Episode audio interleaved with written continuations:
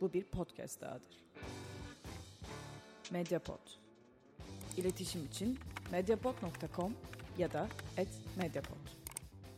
Evet, Tarih Sinema'nın yeni bölümünden herkese merhaba. Bugünkü programda Liberal Arts'ı konuşacağız. 2012 yapımı Josh Radnor'ın yönettiği, senaryosunu yazdığı ve başrolünde olduğu bir film. Baştan sona her yerine el koymuş filmin. Ee, Elizabeth Olsen var filmde onun dışında önemli isimlerden birisi olarak dikkat çeken. Kalabalık bir kadrosu var oyuncu olarak. Ee, hep dizilerden, filmlerden tanıdığımız isimler. Richard Jenkins'i izlemek acayip bir keyif.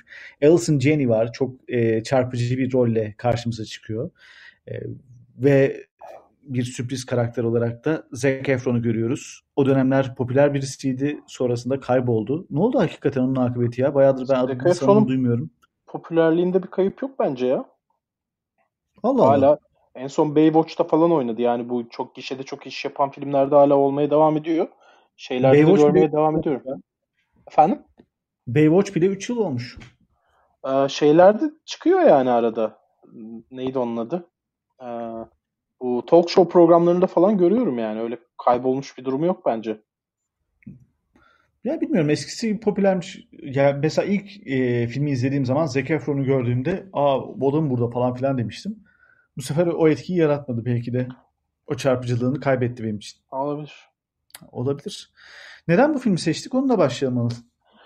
Ee, ya ben biliyorsun film konularında çok objektif yaklaşmaya çalışıyorum. O yüzden ya tamamen objektif şekilde değerlendirirsem dünyanın gelmiş geçmiş en iyi ikinci filmi. O yüzden konuşmamak olmazdı diye düşünüyorum. Ee, Bu e, gelmiş geçmiş dünyanın en iyi ikinci filmi e, Muhabbeti. Gerçekten sana göre en iyi ikinci film mi? Filme mi bir gönderme yapıyorsun?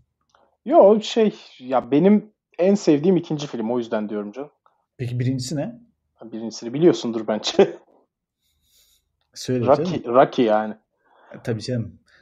Rocky, Rocky ayrıydı ya. Aslında Rocky'yi konuşsak da böyle bir... Rocky mi konuşsak ya biz bir? Vallahi ben- beni biliyorsun bana olur. Bir de senin konuşmaktan kaçacak değiliz. soluk kalırım yani Rocky'de. Sen Rocky konusunda ayrı bir şeysin. Derya evet. Ama yani şu... Bak bu fikri de tuttum biliyor musun? 1980'lerin falan böyle kaliteli baba filmlerini konuşabiliriz. Olur bana uyar. Mesela Rocky gerçekten çok özel bir film. Rocky'yi konuşabiliriz. Ben her zaman Rocky'ye açığım. Hatta Peki, istersen yani şey de olabilir bu arada böyle daha e, kişisel olarak kendi listelerimizi çıkarıp en sevdiğimiz 10 filmi çıkarıp bir hafta senin bir hafta benim en sevdiğimi yaparak gidebiliriz mesela. Olabilir. Ama Rocky ile başlayabiliriz haftaya. Olur fark etmez onu konuşuruz o zaman ya. Tamamdır. O zaman Evet. dönelim. Evet, dünya e, bu soruyu sorma sebebim de bu arada şuydu. E, neden bu filmi seçtik ve dünyanın neden en iyi ikinci filmi? Film boyunca bir espri var. E, tanıdığım en iyi ikinci profesörsün esprisi. E, Yok onunla alakası yok. ona mı gönderme var diye e, sorayım dedim. Ee, yok yok güzel ama güzelmiş. Mantıklı. Benim yok, e, fikrim o oydu yani. Ben o yüzden en sevdiğim iki, e, dünyanın en sevdiğim ikinci film dedim. Yani en sevdiğim ikinci film değil ama çok seviyorum filmi. Hastasıyız. Ee, Benim ya bu filmi ilk izlediğimde biter bitmez tekrar izlemek istediğim, hemen tekrar başlayıp izlemek istediğim tek filmdi. İnanılmaz etkis, etkilemişti beni. Yani her şeyiyle, her ayrıntısı, her filmde olan küçük küçük şeyle böyle seni daha çok içine çekiyor, daha çok bağlıyor. Ve böyle basit karakterlerle basit özdeşlikler kurmana gerek yok. Bir sürü karakter var, bir sürü bakış açısı var. Hepsi kendi içerisinde haklı, hepsinin kendi içerisinde zayıflıkları var. Ve anlatılan konunun küçüklüğü çok hoşuma gidiyor. Çünkü ya bir film yapıyorsan işte yapman gereken genelde şeydir ya bunu bu hikayeyi filme çekmeye e, değer kılan şey nedir? Herkesin başına her gün gelmiyor olmasıdır genelde. Birazcık bizim hayatımızdan farklı, biraz daha özel, anlatılmaya değer bir şeydir. Fakat bu filmde izlediğimiz şey hepimizin başına gelebilecek, son derece sıradan, hiçbir büyüklüğü olmayan, hiçbir esprisi olmayan fakat onu o kadar güzel anlatıyor ki her anıyla sen tanıdıklık hissi hissediyorsun bu filmde bence. O yüzden çok önemli, çok iyi, çok büyük bir film ben, benim için. Hmm.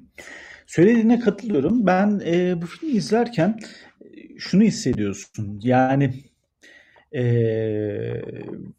film öyle ya da böyle. Belki bizim karakterimizden dolayı mı bilmiyorum. Yani bir aidiyet, bir içine girme hissiyatı yaşıyoruz. Yani bu bizim kendi yaşadığımız evrenler dolayısıyla olabilir bu arada. Filmi izleyip yani çok bu karakterler saçma sapan gelebilir birilerine.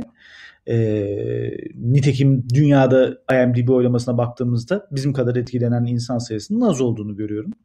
E, çünkü bir oy dağılımına bakalım hatta 6.7 puanı 34.928 oyla seçilmiş ve 2227 kişi 2277 kişi on vermiş. Ağırlık 7 ile geçiştiriyorlar. 10.721 kişiden bahsediyorum. Ee, yani e, benim bir kere karakterlere inanılmaz derecede özellikle e, George Radner'ın başrolünde olduğu karaktere e, çok kendini sıcak hissediyorsun. Belki kendi karaktersel yapılarımız birazcık daha çekim oluşturmuştur. E, neden bu filmi konuştuk? E, sorusunun cevabı bir kere dediğin gibi çok izlemeye doyulamayan filmlerden birisi. Yani ben mesela şeyi tereddütünü yaşamıştım tamam mı şimdi bu film bu arada ben senden öğrendim. Onu da bir kere söyleyeyim, hakkını teslim edeyim. Şimdi bu filmi konuşacağız dediğimizde ya bir daha izleyeceğim şimdi bak bu filmi bir daha izlenir falan filan dedim ama sabahleyin başladım bu sabah. Yani aslında şey bile yapabilirsin. 24 saat loop'u alıp izleyebilirsin. Öyle bir havası var filmin. Yani aynı tadı verdi, aynı keyfi verdi. Ee, bilmiyorum yani bu yüzden ben bunun konuşulması gereken bir film olduğunu düşünüyorum. Ve bugün yaptığımız işi bu yüzden çok önemsiyorum. Yani tarihi sinema adına. Filmin hafif özetini vereyim ben. Ondan sonra sen bir girizgah yap. E, film e, New York'ta başlıyor. Ohio'da devam ediyor. Ve e, 4 bölümden oluşuyor diyebiliriz. Yani ben öyle bölümledim. Konuşuruz. Jesse Fisher isminde bir akademisyen. E, Profesör Peter Hobbart'ın yani kendi hocasından... Akademisyen değil. Pardon çok özür dilerim. Kamu görevlisi şeyde. Evet kamu görevlisi. Ee, bir profesörünün davetiyle yani emekli ayrılırken eski bir öğrencisinin konuşmasını e, istiyor orada. O törende yer almasını istiyor ve bizim karakterimiz Jesse'yi davet ediyor. Jesse de Ohio'ya gidiyor ve orada Zibi isminde bir e, kadınla yakınlaşma süreci. Aslında bir e, klişe aşk öyküsü falan gibi gitmiyor işte öykü burada. Onun nasıl gittiğini konuşacağız. Zibi'nin hayatında yarattığı etki ve Jesse'nin sonrasında yeniden New York'a dönmesi, sonrasında yeniden bir araya gelmeleri, aralarında yaşananlar üzerine kurulu bir öykü. Yani dediğimiz gibi aslında bu öykü böyle tutup da e, bir dünya savaşını, bir olaylar silsilesini anlatmıyor. Yani e, sanki böyle anlatılmaya değer bir öykü ama e, anlattığı şey bir insanın hem kendi içinde yolculuğu hem biraz kendini geliştirmesi hem hayata bakışı e, kişisel zevkleri bir şeyleri öğrenmesi üzerine kurulu. Yani böyle bir özet yapabiliyorum ben filme. Hı. Katılıyor musun bu özete? Öyle öyle kesinlikle öyle. ee, şeyle başlıyor film bir alıntıyla başlıyor. Bilgisini arttıran e, kederini de arttırır, acısını da arttırır gibi bir alıntıyla başlıyor. Bu bizim hepimizin çok fazla duyduğu, zaten sanırım İncil'den alıntı ama emin değilim. E, bu zaten çok bilinen bir şey işte yani. Hı hı. Diğer versiyonu neydi? İşte cehalet erdemdir falan gibi versiyondur. No pain no gain. Neredeyse acı yok rakip.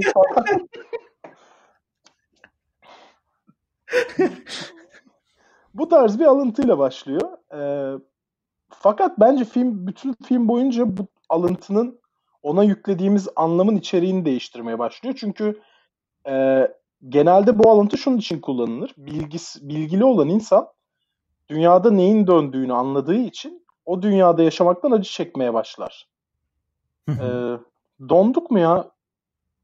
Yo iyi gidiyor gibi. Öyle bir yorum gelmiş. Ee, olabilir de yani bilmiyorum. Neyse ben devam edeyim. Sen bir bakın ayarları kendi Twitch'inden girip falan ya da. Ee, dediğim gibi biz bilgili insanların e, dünyayı daha iyi tanıdıkları için o dünyadan acı çekmeye başladıklarını düşünürüz. bilgisiz insanların da e, etrafında neler döndüğünü anlamadığı için o dünyaya daha iyi adapte olduğunu, daha mutlu olduğunu falan düşünürüz. Bu alıntı da bununla ilgilidir genelde. Bence bir kere bunun anlamını değiştirmeye oynuyor film. Burada e, bilgili insanı problematik bir yere koyuyor. Dediğimiz gibi hani filmde siyahlar ve beyazlar yok. Herkesin zayıf ve güçlü yönleri var. E, ama burada bu karakterimizin e, bilgisi, kitap okuması, kitaplarla çok e, iç içe olması onu gerçek dünyadan koparan bir etmen. İşte filmin açılış sahnesinde Ohio tişörtü var. İşte okuduğu okulun tişörtü. Ee, sokakta işte kirli çamaşırlarını yıkamaya götürürken kitap okuyarak gidiyor. Evet. İşte şehrin gürültüsü var vesaire var. Ve kendini bütün bunlara kapatmış. Hayatın gerçekliğine kendisini kapatmış. Ve sadece kitaplarıyla yaşayan bir adam olduğunu görüyoruz. İşte çamaşırları çalınıyor. O bir artık sembolik bir anlatımı yani. Hayatında bir şeyler değişeceğine dair bir gösterim oluyor ve kıyafetlerinin değişmesiyle başlıyor her şey. Dünyanın hmm. en güzel ayrılık sahnelerinden birisi var. Değil mi? Ee, evet ya ben o sahne e, araya gireceğim. Yani çok dokundu bana o sahne ya. O kadar yani, naif ki, o kadar hoş evet, yani. Ayrılırken yani orada bir an yaşanıyor e, bizim karakterimiz George Redner'ın canlandırdığı Jesse Fisher diyor ki e, yani daha doğrusu şöyle bir şey oluyor. Üzerindeki gömlek üzerine bir sohbet oluyor. E, yakıştı mı gibi bir soru soruyor galiba değil mi orada? Kaldığı karşılıkta bunu söyleyecek kişi artık ben değilim. Şey e, şey bu göm yeni gömlek alıyor işte. Yeni gömlek mi aldın diyor. Evet diyor. Beğendin mi diyor. Kadın da senin kendini iyi hissetmeni sağlamak artık benim görevim değil. Evet. Ya inanılmaz. Çok dokundu bana o sahne ya. Yani Filmde var öyle birkaç sahne. A, ilişki tanımına bakar mısın? İlişki birlikte olduğun insanı mutlu etme e, çabası gibi bir şey olarak anlatılıyor. Evet. Bu çok dramatikti. Aşırı iyi yani. Aşırı güzel geliyor. Aynı zamanda kadın da bir yandan şey demiş oluyor tabii bu tavrıyla. Ee, evet yakışmış da demiş ol, oluyor. Bu, bunu yakıştığını söylemek bana düşmez ama yakışmış demiş oluyor. Burada mısın Emre? Buradayım burada. Devam ha, et. Dondun. Görüntün dondu da bana gelen en azından. Neyse. Senin hareketlerini göremeden devam edeceğim. Ee, bunu gördük ve genel olarak yani çok kısa bir sürede herhalde bir 5 dakika içerisinde falan bize şunu gösterdi film hiçbir şeyden heyecanlanmayan bir adam. Yani tamamen heyecanını yitirmiş. bir kitabı bitirip diğerine başlıyor. Sevgilisinden ayrılırken hiçbir ne acı hissediyor ne mutluluk hissediyor. Aslında hayat damarlarından birisi kopmuş bir adam görüyoruz. Ve o kendine var olandan daha büyük bir değer atfediyor. O da bariz. Ve şey çok güzel işte uyuyakalıyor, sabah telefonu çalıyor, uyanıyor. Ve o sahnede e, pencerenin önünde kitaplıklar var kitaplar var kitaplığın üzerinde ve dışarıdan gelen ışığı kitaplık kapattığı için loş bir ortamda. Ve onun gerçekle ilişkisini esasında kitapların blokladığını anlatıyor bu görsel anla.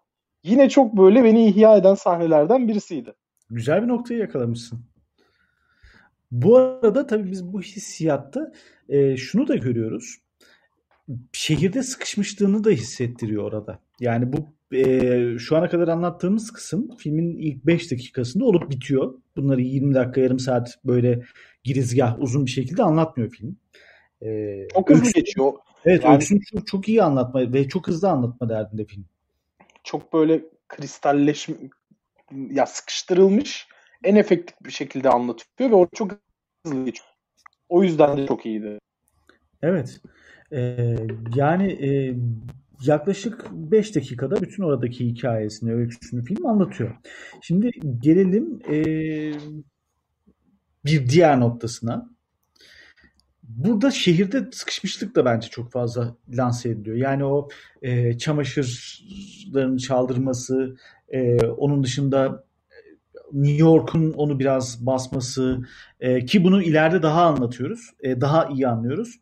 E, yani o büyük şehir hali ve galiba o hayatta olup bitenler o hani dedin ya umursamazlık hali, hiçbir şeyden etkilenmeme hali. Yani bugün aslında bak 2012'de yapılmış film.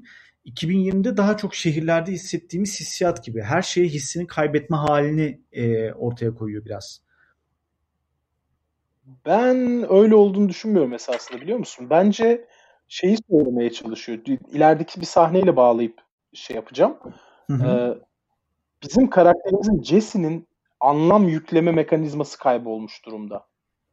Ve ilerideki bir sahnede müzik dinlerken New York'un kendisine ne kadar güzel gelmeye başladığını anlatıyor ya. Esasında bütün o meselenin subjektif olduğunu görüyoruz ve o kitapların içine gömülmüşlük onu artık gerçek dünyadan kopardığı için oraya anlam veremiyor. Oraya pozitif ya da negatif bir anlam verebilecek mekanizması kalmamış. Çünkü tek gerçekliği içine gömüldüğü kitaplar olmuş.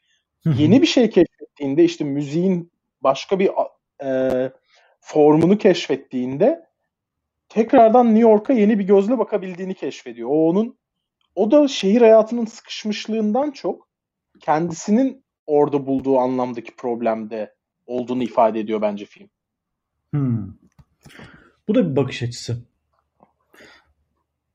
Ondan sonrasında bir telefon geliyor zaten. Ve e, telefon bir tarafta bir çatışmanın da e, filizlerini atıyor gibi. Ve de o telefon ilk defa heyecan telefon şu bu arada işte profesörü arıyor. E, emeklilik partim var. İşte gelip benim için konuşma yapar mısın diyor. En sevdiği öğrencisi falan herhalde. Öyle bir şeyler söylüyordu. İlk defa heyecanlandığını görüyoruz. Yüzünde ilk defa bir duygu beliriyor karakterin 5. dakikada. Peki sence ee, diyor ya defterime bakmam lazım. Ee, bir randevu defterime bakacağım. Ondan sonra söz edeceğim. Bu e, sahnede yani profesörüyle orada kavgası ne? Neden böyle bir şey yapıyor? Bence şey ya o hepimizin ben boş adam değilim. İşlerim var. Ee, ya bir şeye hemen evet denmez ya. Hı hı. E, senin ne kadar boş olduğunu gösterebilir. O yüzden dur bir programıma bakayım diyor ama işte bakmadığını görüyoruz biz. E, tabii. Ve heyecandan yerinde duramıyor esasında bir yandan. Evet.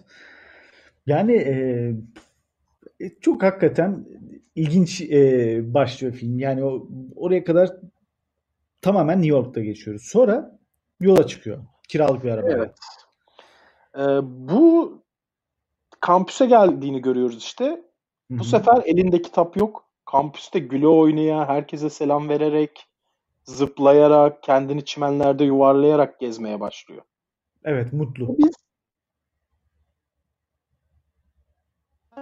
Bence zaten orada şeyin ışığını veriyor film. Ee, daha sonra da hani desteklenen hikayeyle beraber esasında sıkışıp kaldığı şey kendi geçmişi. Çünkü işte üniversite okumuş, e, İngiliz romantikleri üzerine tartışmalar yapmış, büyük büyük atıflar yapmış ve şu anda trajikomik bir şekilde üniversiteyle kalan tek bağı bir üniversitede kabul görevlisi olarak, memur olarak çalışmak. Hı hı. Ve bu bunun kendisi beklentiyle gerçekliğin uyuşmamasını kendisi zaten o kırılganlığı yaratan, onu içine kapatmaya iten şey. Ee, bu hepimizin başına da az çok gelmiş bir şeydir diye tahmin ediyorum. Üniversitede kendine yüklediğin e, beklentilerle, gelecekle ilgili beklentilerinle sonra gerçek hayattaki karşılaştığın şeyler buna çok fena toslamış. O yüzden o eski üniversitesine döndüğü zaman, Ohio'ya döndüğü zaman sadece oraya bir iki günlük seyahate dönmek gibi değil esasında geçmişine gittiği için o kadar mutlu. E zaten hikayede temsil edilen pek çok karakterin de bu bir terapi seansı gibi olduğunu düşünüyorum o işte şeyin geriye dönmenin ve bütün filmin. Ee, bütün karakterlerin de birer alter ego gibi e, evet, hareket onu... ettiğini ve onun özellikle o iki net karakteriyle diğer çocuğun adını unuttum asosyal olanın. E, kitap evet, Dean. Dean. Dean. Evet. Net'in ve Dean'in esasında bir üniversite öğrencisi için iki tane radikal e, mümkün yolu tarih temsil ettiğini düşünüyorum. O da Tabii. kendisinin esasında olabileceği iki karakter. Evet. Onlarla hesaplaşması ve e, işte orada zaten karşısına Ziggy karakteri çıkıyor ya. Yani e, Dean ve o Ned karakteri belki de onun hakikaten iyi yönü kötü yönü üniversite döneminde yaşamadığı hayatı yaşayabileceği hayatı e, ve iki ucu gösteriyor. Gerçekten çok farklı iki uç. Ha, olasılıklar. İkisi Tabii, de olabilir şeklinde. Film Ee, örgüyü iyi kuruyor. Yani e, anlattığı şeyde. Bir şey diyecektin sen. Ve böyle çiğ durmuyor bunlar. Bunlar hani karakterin alter egosunu temsil etsin diye buraya koyalım gibi değil. Hikayenin bir parçasılar. Hani hiç bu, bu şekilde düşünmesen de gayet o hikayede güzel rol oynayan, kendi karakterleri olan şeyler bunlar.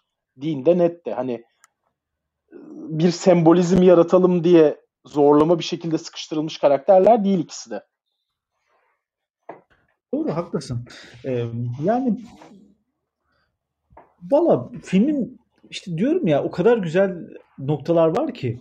Bir tarafta da şu var. e, mesela şeyde alternatif bir gelecek gibi fark ettin mi bilmiyorum. E, bizim ana karakterlerden e, Profesör Peter Hoberg. Alternatif bir gelecek kuruyor aslında ona biliyor musun? Yani e, Ben kesinlikle öyle. Evet sen söyle de. şeyi hissediyorsun. Şu anda bağlantıda bir sorun var gibi. O yüzden bir onun da odağındayım. Bilemiyorum. Evet, şu anda daha iyi gibi. Ya profesör e, profesör e, orada kalsaydı, okulda kalsaydı, bir profesör olsaydı, gideceği yol gibi bir gelecek alternatifi sunuyor ona. Yani e, çok boyutlu düşünülmüş gibi geliyor bana. Belki de biz böyle yorumluyoruz, bilmiyorum. Ama aynı şeyleri senin de hissetmiş olman doğru hissettiğimi yorumluyor. Ee, bir de şey meselesi olduğu için bence bu e, net ve din yatay bir şeyi temsil ediyor. Hem gelecekle ilgili şeyler hem de o günle ilgili de vereceği kararlarla ilgili nereye gideceğini gösteren karakterler. Fakat bir de onun dikey olanı var. Bu da işte süper ego dememiz gerekiyor bence ona. Ee, o profesör süper egoyu temsil ediyor esasında şey açısından. Ee, neydi Peter. Ama diğer kadın olan profesör de aynı şekilde şeyi temsil ediyor. Yine bir ihtimal, bir gelecek ihtimalini temsil ediyor. Ona birazdan geliriz. Şöylece bence filmin başında Peter şeyi kuruyor. Ee, filmin esas meselelerinden birisini emeklilik partisinde kuruyor. Bu arada emeklilik partisi sahnesi yine mükemmel bir sahne. Öyle Çünkü- ya? Evet. Yani iki tane çok güzel laf söylüyor. Sonra çok kötü konuşuyor. Ya çok Evet. kötü konuştuğu yerler çok iyi yazılmış ve hani bir gerçek hayat sahnesi izliyorsun. Gel yani bir film sahnesi gibi çıkıp mükemmel bir konuşma yapıp bütün arkadaşlarını ve Tabii tabii. öğrencileri ağlatmıyor. Tam tersi insanlar biraz cringe oluyorlar. Onun o e, sahnede yaşadığı sancıyı görünce. Çünkü Okey söylüyor. bakışları var yani. Evet, evet. Şu şöyle bir replik söylüyor. İşte 37 yıl diyor. 37 yıl olmuş. Ee, insanın zamanında öyle bir an geliyor ki matematik hesabını yapmak e, zorlaşıyor. 37 yıldır bu ya inanılmaz güzel bir laf. Sonra zaten bizim Jesse'nin de kağıt kalemle gerçek bir matematik hesabı yaptığı anı göreceğiz. Evet. O Evet. anlamda da filmin temel problemlerinden birini e, dediğin gibi muhtemel bir geleceği olarak Jesse'nin adam kuruyor. E, Profesör Peter ve şuradan da kuruyor esasında. E, şey diyor ya kendimi kaç yaşındayız kaç yaşında olduğumu biliyor musun diyor. Bilmiyorum diyor. Seni ilgilendirmez zaten diyor. Peki kaç hissettiğimi biliyor musun diyor. Kaç diyor? 19 hissediyorum diyor. Ve o şeyi çok güzel gösteriyor. Bence Jesse için de bir kırılma noktası o anlamda. Kaç yaşına gelirsen gel kendini o yaşa ait hissetmeyeceksin ve eğer bu mantalitede devam edersen, yaşının gerektirdiklerini kabul etmezsen eee, sürekli suni bir problemi kendi kendine yaratacaksın. Zira işte hem profesör hem de Zibi esasında ikisi de kendilerinin olduğu yaşta hissetmiyorlar. Ee, Jesse de öyle. Profesör kendini 19 yaşında hissediyor. Jesse kesinlikle bir üniversite öğrencisi olduğunu ve öyle olmak istediğini düşünüyor. Ve Zibi de kendini olduğundan büyük olarak görmek Evet. istiyor. Bu her karakterde Ve- var filmde. Ee, bir şey söylüyordun tamam da öyle Yani devam edeyim. anı yaşayan sadece net. Ee, sadece o mu yoksa ee, Profesör Judith Fairfield da yaşıyor mu anı? Bence değil. O kadınınki zaten çok korkunç bence. Ama o biraz daha ileride. Ona sonra gelelim istersen.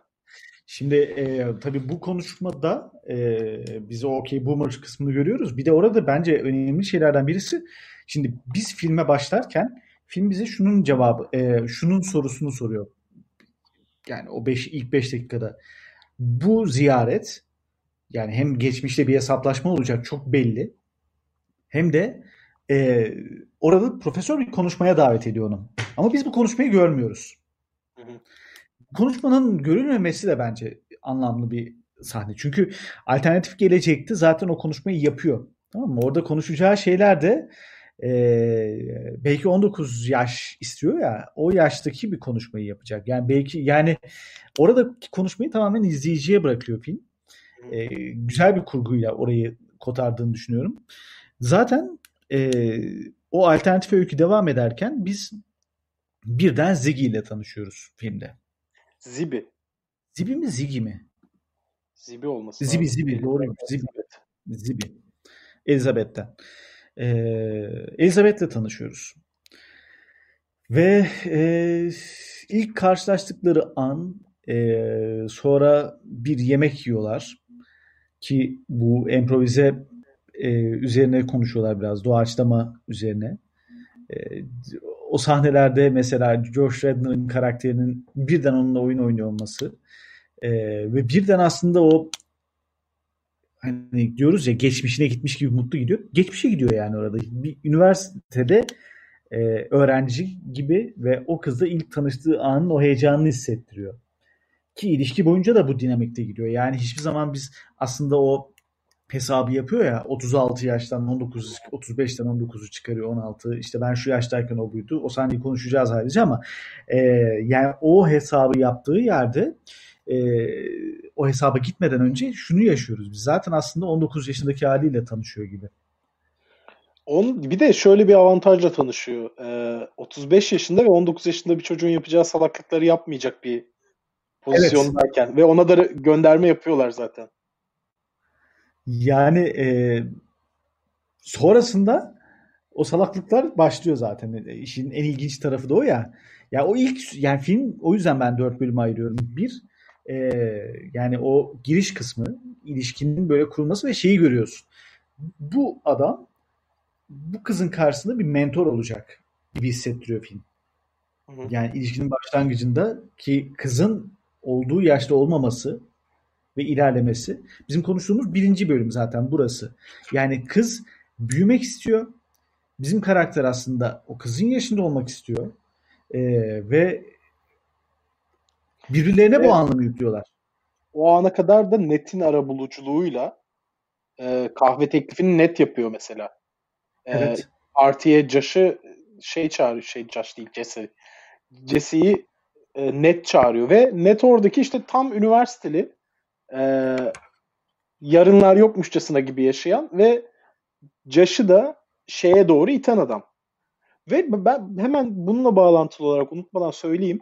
Bence filmin yine en tatlı şeylerinden birisi şu. E, bence film şunu söylüyor. Yani doğrular ve yanlışlar yoktur. Durumlar vardır. Ve doğru durumda doğru şeye ikna olabilirsin pek çok sahnede mesela Net'e ikna olduğu bazı sahneler Net'e ikna olması gerektiği için oluyor. Çünkü o anda onu yapmak istiyor ve Net'in söyledikleri mantıklı geliyor. Mesela Net bir sürü spiritüel hareketler yapıyor, salak salak şeyler yapıyor. Ona rağmen evet mantıklı ya. geliyor. İşte bazen profesörün söyledikleri mantıklı geliyor. Bazen Zibi'nin söyledikleri mantıklı geliyor. Çünkü şey dengesini çok iyi kuruyor bence işte. Sadece o durumlar vardır ve sizin ne istedikleriniz vardır. Buna göre doğru açıklama her zaman bulunabilir. Evet.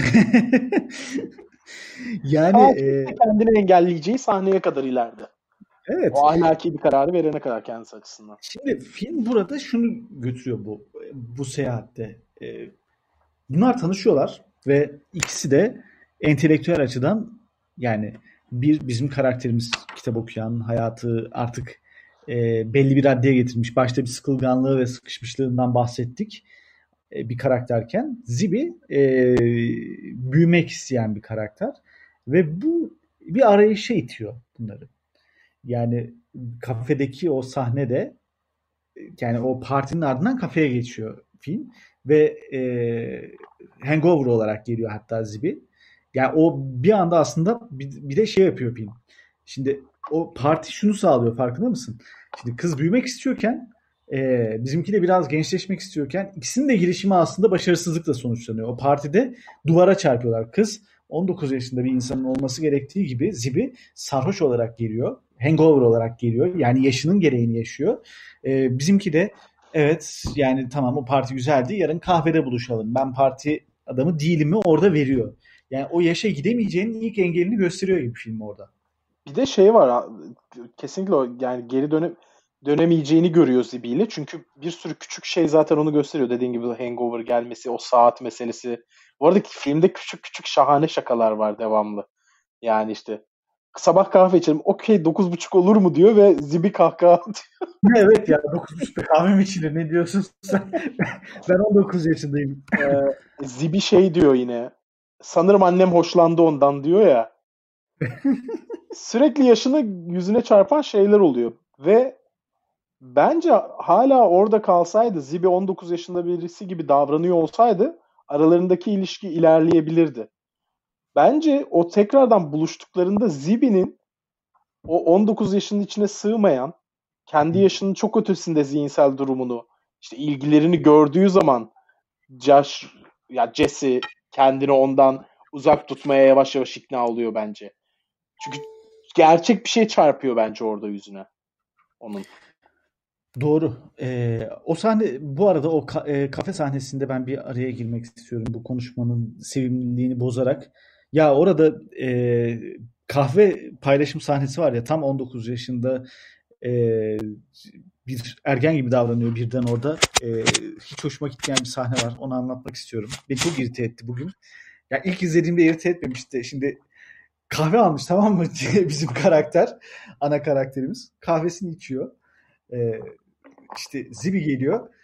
Kahveyi istiyor musun diyor. Tamam mı? Şimdi e, o da hayır ihtiyaç gerek yok seninkinden içelim diyor. Alıyor ve o kahveye el koyuyor. Tamam mı? Ben bu davranışa inanılmaz irite oldum. Ya hayatta en tahmin edemeyeceğim hallerden birisi o biliyor musun? Yani mesela e, git en güzel kahveyi al oradan. Sana onu açıyor. Ama o tam yaşının gerekli olarak o kahveyi alıyor ve adamın bir kahve zevki var. Onun içine ediyor. Bu filmde beni rahatsız eden şeylerden biriydi. Söylemem lazım bunu. Ya işte o, bu yüzden tam da o kadar güzel bir film. Yani o kadar küçük bir an ki insan hayatından, o kadar gereksiz, hiç hiçbir filme koymasan hiç kimsenin aramayacağı bir şey ama tam da koyduğun anda o kadar büyük bir mesele olduğu gözüküyor ki. Ya seni böyle kalbinden vurmuş yani sahne baksana. Tabii canım ya ben acayip irite oldum. Ben yani git kahve alalım yani. yani ne istiyorsan e, orada al. Onu diyor zaten tamam mı? Ama ya çıkmışlar oradan kahvesi yok bizim elemanın. Yani Tabii zaten bir daha içmedi o öbürü dokununca. Evet ya yani nasıl bu kadar? Biraz lütfen e, sosyal mesafeye dikkat edelim. Kahvemizi paylaşmayalım. Aa, evet. Tekrar e, şeye dönelim. Kafedeyiz. Kafeden çıkıyorlar ve Ha bu arada evet şey bu Zibi ile tanıştıkları süreçte işte başlarda hem neti hem de dini böyle ara ara sokmuş. Onlarla tanışmamızı sağlamış. İşte tuvalete gidişten dönüşte dinin okuduğu kitabı görüyor. Hı. Yine ufak bir sohbet daha ediyorlar ayaküstü falan. Orada yine çok güzel bir tavsiye veriyordu şeye dine. İşte yazar o kitabı e, yalnızlıkla mücadele için yazdı. Ama 1100 sayfalık bir kitap yazmak sosyal hayatını bitirmek demek aynı zamanda diye. Evet Hatırlıyor ya. musun? Evet evet ya. Yani... Bu arada filmin bu aforizmaları bazı filmler böyle aforizma aforizma üslupla yazıldığında çok çok kötü duruyor. Çok çiğ duruyor. Ee, mesela Kış Uykusu. Hı hı. Fakat burada seni o karakterin o aforizmatik lafı edeceğini o kadar inandırıyor ki çok gündelik bir diyalog çok her şey normal akarken konu gerçekten oraya geldiği için karakter büyük bir laf ediyor. Büyük olsun diye de etmiyor o lafı aslında ama büyük duruyor. O inceliği de çok güzel ayarlamış bence. Hmm. Evet. Doğru ya. Ya bu filmde çok var ama öyle sahne. Yani çok Josh Radnor'ın galiba en iyi eserlerinden biri ya. Yani birkaç film daha var böyle şey yaptığı da. İki yazdığı. tane var esasında kendi yazıp yönettiği. İki mi üç mü? 2-2. Bir de Happy Thank You More Please var. O o kadar iyi değildi ama ilk filmiydi diye muhtemelen daha bir acemilik dönemiydi. İşte senle yıllardır aradığımız Seeker var. Evet Kendi onu izleyemedik. Ama yok bulunmuyor zaten. Ee, bir de Afternoon Delight var. Onun da şeyinde mi acaba? Yapımcılarından birisi olabilir emin değilim. O film de güzel bir film. Onu izlemedim.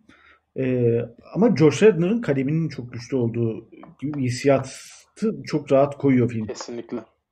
Yani o konuda çok çok iyi. Neyse kafe sahnesinden sonra e, aslında belki de ilk ayrılık sürecine doğru giriyoruz. Yani e, ve bu ayrılık şunun işaretçisi ciddi yaşamlarına dönmek zorunda, büyümek zorunda yeniden. New York bekliyor, hayat bekliyor.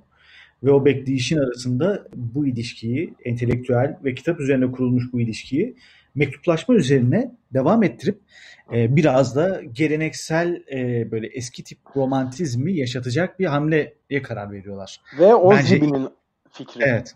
Bunu da e, bir e, klasik müzik CD'si hediye ederek yapıyor ve çok da güzel uyguluyorlar bunu. Fil, ikinci film yani ikinci bölüm bence orada başlıyor. Ya o montaj mükemmel zaten. Şehri geziyor, mektuplar gidiyor, geliyor, klasik müzik çalıyor arkada. Şahane şahane bir şeyi. Filmin şahane bir anı. Evet yani e, o yüzden o, o kısım çok çok iyi. İkinci bölüm tamamen şey böyle romantizmi hissediyoruz.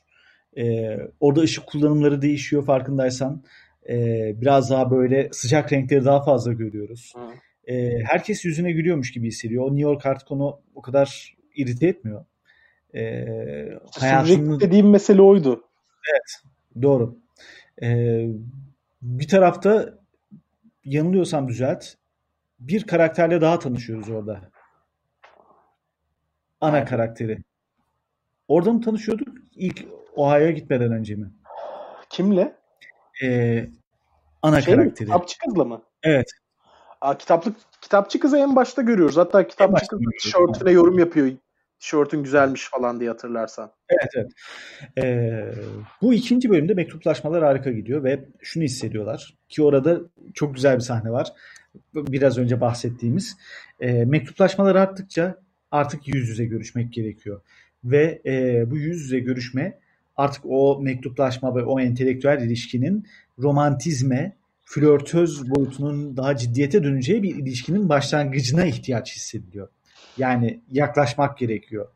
Ee, filmin 3. bölümüne geçeceği yayının öncesinde de bizim eleman alıyor eline kağıdı kalemi yaşını yazıyor Zibi'nin 19 kendi yaşını yazıyor 35 ardından çıkarıyor 16 Ee, sonra when I was e, diye giriyor. Kendi yaşını mesela e, şuraya geliyor en sonunda. Ben 19 yaşındayken o 3 yaşındaydı Hmm. veya ben sonra e, şu yaşıma geldiğinde o kaça gelecek? 85'lere geldiğinde aradaki fark makul geldiği için yola çıkmaya karar veriyor. Ve tam da dediğim şey esasında işte e,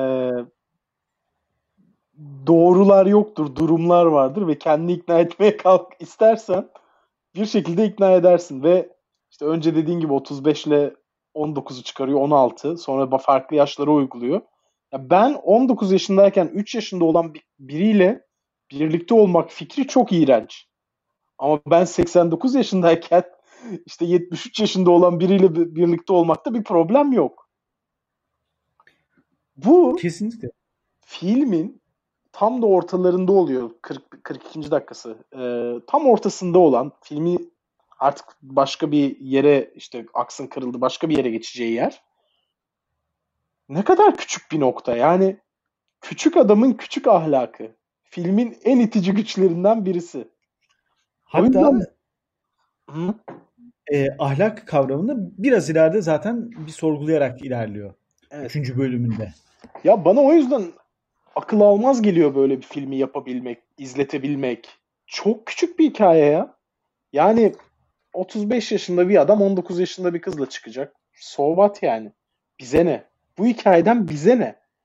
Ama onu öyle bir anlatmış ki işte bu hikayenin adam bu bunu böyle bir tragedyalardaki büyük yük gibi taşıyor. Ve o küçük ahlakı bir film yapacak kadar o ahlaka değer vermek Çünkü abi neticede baktığında işte orta sınıf, orta alt sınıf mensubu olan bizlerin hayatımızın döndüğü çerçeve bu kadar basit esasında. İşte o arkadaşıma ayıp olur mu? Hani bizim ahlakla e, epik şeylerde okuduğumuz kahramanın ahlakı, zor anlarda verilen inanılmaz kararlar, hayatını feda etmek falan. Bunlar çok güzel tabii ki okuması. Fakat bizim en çok özdeşim kurabileceğimiz, en çok hissedebileceğimiz şey küçük şeyler. Ya acaba arkadaşım o günkü küçük jestimden alındı mı mesela? Bizim hayatımızın gündelik hayatımızın ahlaki sınırları bunlardan ibaret. Ve onu o kadar güzel anlatmış, onu o kadar güzel merkeze çekmiş ki bu filmden etkilenmemek bana çok zor geliyor o yüzden. Bilmiyorum belki de biz bu kadar e, yükseliyoruz filme. E, bu yaş hesabından sonra üçüncü bölüm başlıyor filmde. Evet, bu arada hemen film... hem Altan'a hem de Uraz'a selamlar. Onlar da gelmişler. Hoş gelmişler. Üçüncü bölüm yani birinci bölüm girişti. ikinci bölümde birazcık e, işin e, romantizm kısmı vardı. E, tam bir romantik çağ öyküsü vardı. Üçüncü kısımsa biraz aslında işlerin sarpa sarmaya başladığı bölüme geliyoruz. Şimdi yani, gerçeklik başlıyor. Evet, gerçeklik, yüzleşme, romantizm dönemi bitiyor. Gerçeklik başlıyor. Bizim karakter e, başka bir araba kiralayarak gidiyor. E, ve özellikle profesöre görünmemek istiyor bu arada. E, Abi işte süper ego ya. Evet. ve e, filmdeki o yaş sorunu yaşayan bütün karakterlerin yüzleştiği sahne başlıyor. Yani bizimki e, bir ben 35 yaşındayım diyor ve şunu sorguluyor. Ne yapıyorum ben? Yani e, neyden hoşlanıyorum ki buna götüren öykü de çok aslında e, orada da bir ironi var. E, profesörümüz şunu diyor. Ben e, daha o kadar yaşlanmadım. Ders vermeye devam etmem lazım diyor. Sistem hayır diyor. E, kızımız da e, aslında karşısında karakter yani Zibi'ye belki de kararları aldıran e, bizim karakter oluyor orada. Ona bir set çekerek ne olduğunu hatırlatmaya çalışıyor. Bütün bu yüzleşmenin ve aslında yabancılaşmanın mazereti, bahanesi de Twilight kitabı. E, orada bir Yine var. mükemmel ya. Yine mükemmel bir konu. Orada e, çok güzel bir gönderme. E, filmde e, zaten spoilerlı konuşuyoruz. Filmin sonunda e, kitapçı kızla e, ana karakteriyle birlikte oluyor. Elizabeth Reeser'ın karakteriyle. Şimdi bu çatışmanın ardından dönüp dolaşıp gittiği Elizabeth Reeser'ın karakteri Twilight filminde oynayan bir oyuncu bu arada. Böyle bir e, ilginçliği de var. Ha, onu bilmiyordum. Evet, küçük bir gönderme yani gönderme olarak mı planladılar bilmiyorum ama yani Twilight işin yüzleşmesini yapıyor ve oradaki karakterle en sonunda birlikte hayatını sürdürüyor falan gibi bir şeye geliyor. Evet. Bu da Aa, ilginç bir anekdot olarak dursun. Ve o tartışma yine aynı şekilde küçük adamın küçük hayatı ve küçük e, öncelikleri, küçük önem e, sıraları. Ya bu şöyle bir şey. Mesela kız arkadaşının ya da eşinin en sevdiği, bak dinliyor demiyorum. En sevdiği sanatçının Demet Akalın olduğunu düşün. Sen o insanı bir şekilde kabul edebilirsin ama arkadaş ortamında en azından inşallah konusu açılmaz diye içinden geçer. E tabii yani, ki. İnşallah arkadaş ortamında ben Demet Akalın en sevdiğim şarkıcı demez kız arkadaşım diye düşünürsün mesela. Aynen böyle bir hissiyat. Tabii ki de hem aralarındaki yaş farkını, jenerasyon farkını hatırlatıyor e, Zibi'nin Twilight okuyor olması. E, hem de adamın zaten kutsalı kitap konusu. Evet. Yani iyi edebiyat, iyi eser ve Zibi'ye neden dibi düşmüştü ve onu e, onunla birlikte olunabilir biri gibi görmüştü aradaki yaş farkına rağmen. Zibi'nin kendi yaşından büyük bir e, zihne sahip olmasıydı onu zaten ona çeken. Ve klasik müzikte bunun en büyük göstergesiydi ona olan ilgisi. Evet. Sonra bir anda işte öpüşeceklerdi sanırım. Öpüşeceklerken görüyordu, yakınlaşırlarken kitabı görüyor bir anda. Ee, ne oluyor falan bu bilmem ne. Sonra bir tartışma başlıyor aralarında. Gerçekten araya giren pardon bölüyorum hemen devam et oradan. Bir de araya giren bir oda arkadaşı var. Yani üniversite evet. college'dasın bir oda arkadaşı roommate giriyor odaya. Yani e, ne oluyor abi senin yaşında başında gibi bir şeye geliyor olay. Devam et. Tabii hatırlatıcı bir şey yani bir göz Tabii. izleyen giriyor o an. Ama bu da şey yapmıyorlar. anda oluyordu. Ee, şey de yapmıyorlar bu arada. Ee, mesela otelde kalıyor geldiğinde tamam mı? Kız otele gitmiyor bu odaya geliyor. Hmm. Evet devam et. Ah, Ne diyorduk? Dur ha Twilight tartışması. Gidiyor işte onu okuyor. Ve bu bizim ana karakterimiz. Burası ben, benim çok hoşuma gidiyor yine. Ana karakterimiz gidiyor okuyor. Konu çok hepimizin işte ana karakterimizin yanında olacağı bir konu. Twilight kitapları boktan kitaplardır. Bu kadar hani. Uzun diye şeye gerek yok. Abi masaya oturuyorlar tartışma başlıyor ve kız kazanıyor o tartışmayı esasında. Evet. Kendi ana karakterine de bir tokat atıyor. Çünkü Evet. zübbeliğini gösteriyor. Ve kendi zübbeliğiyle karşı karşıya kalıyor. Kız diyor ki bu kitap benim en sevdiğim kitap falan değil. Okurken zevk alıyorum. Senin insanları şey yine çok müthiş aforizmalardan biri daha. Ee, ay, not almamışım ya. Ne diyordu kız tam olarak cümlesi? Tam olarak cümlesini hatırlamıyorum. Ee, ama e, bahsettiği şey temel olarak Abi, şuydu. Şeydi, şeydi bazı şeylerden nefret etmenin cool olduğunu zannediyorsun. Ama Evet. yanılıyorsun. Bu çok sıkıcı bir şey diyordu. Tam bu konuşmayı, çatışmayı sonlandıracakları zaman içeriye pat diye profesör giriyor bu arada. Yani bu sefer profesörle e, yani kızı orada bırakıyor, gidiyor. Profesörle bir vakit geçiriyorlar. Ve sonra artık bu yüzleşmeler yani profesör yaşlandığını fark ediyor. E, bizim eleman biraz yaşının ilerlediğini fark ediyor. Son bir görüşme yapıyorlar ardından kızla. Orada. O, o bölümün son görüşmesi bu. E, kavga çatışma büyüyor ve o kavga çatışmanın büyümesinde sonrasında ikisinin de kendi yaşıyla yüzleştiği kız bir partiye gidiyor. Orada bir çocukla birlikte oluyor. Bizimki de e, Profesör Fairfield karakteriyle birlikte oluyor. Ama buradan hemen önce bunlar yine o tartışmayı bir şekilde atlatmışlardı ve birlikte olacaklardı o gece. Kız bu benim ilk seferim olacak dedi. Ee, ve bizim adamın yüzüne bir daha bir şeyler çarptı. İşte hatta gidip elini yüzünü yıkadı, geri döndü. Ee, ve senle birlikte olamam dedi. Aslında yine adamın basit ve küçük ahlaki kodları bunlar. Ve esasında oradaki kadın karakter için de küçük düşürücü şeyler söylüyor ve kızın söylediği çok iyiydi mesela. Ya benim abim değilsin böyle davranma. Beni koruyor olmana, koruyucu olmana falan gerek yok. Ben kendi kararımı verdim ve seninle birlikte olmak istiyorum. Fakat e, yine çok güzel bir aforizma geliyor Jesse'mizden. Şey diyor. e, neydi ya? Bak şey Zibi'nin lafını hatırlamıyorum da Jesse diyor ki hareket etmeden önce ha, çünkü suçluluk hissediyorsun diyor. Jesse de hareket etmeden önce e, duyulan suçluluk mor, ahlaki olandır zaten diyor. Evet bu aforizma benim dediğim ahlaki sorgulama kısmı bu. Bu yüzleşmelerin sonrasında da işte profesöre gidiyor. Ve az önce o kızcağızı düşürdüğü pozisyona kendisi düşüyor esasında. Evet. Ya yine yine bizim ana karakterimiz haksız. Yine tartışmada esasında kötü durumda. Fakat şuradan kurtarıyor. Kendisine göre bir ahlaki duruşu var. Ve bu ahlaki duruşta samimi. Ve işte fayda sağlayabileceği bir duruma girmek istemiyor. Hani fayda sağlayabileceğine rağmen oradan gidiyor. Fakat profesörle kendi aralarında da büyük bir yaş farkı var. O bir rol model. Bu sefer de kendisini çocuk gibi bırakıyor orada. Hiçbir ahlaki sorgulaması vesairesi yok. Çünkü daha yüksek bir rütbeden birisinin onu düşünmesi gerekirdi. Çünkü 19 yaşında gibi hissediyor o profesörün karşısında.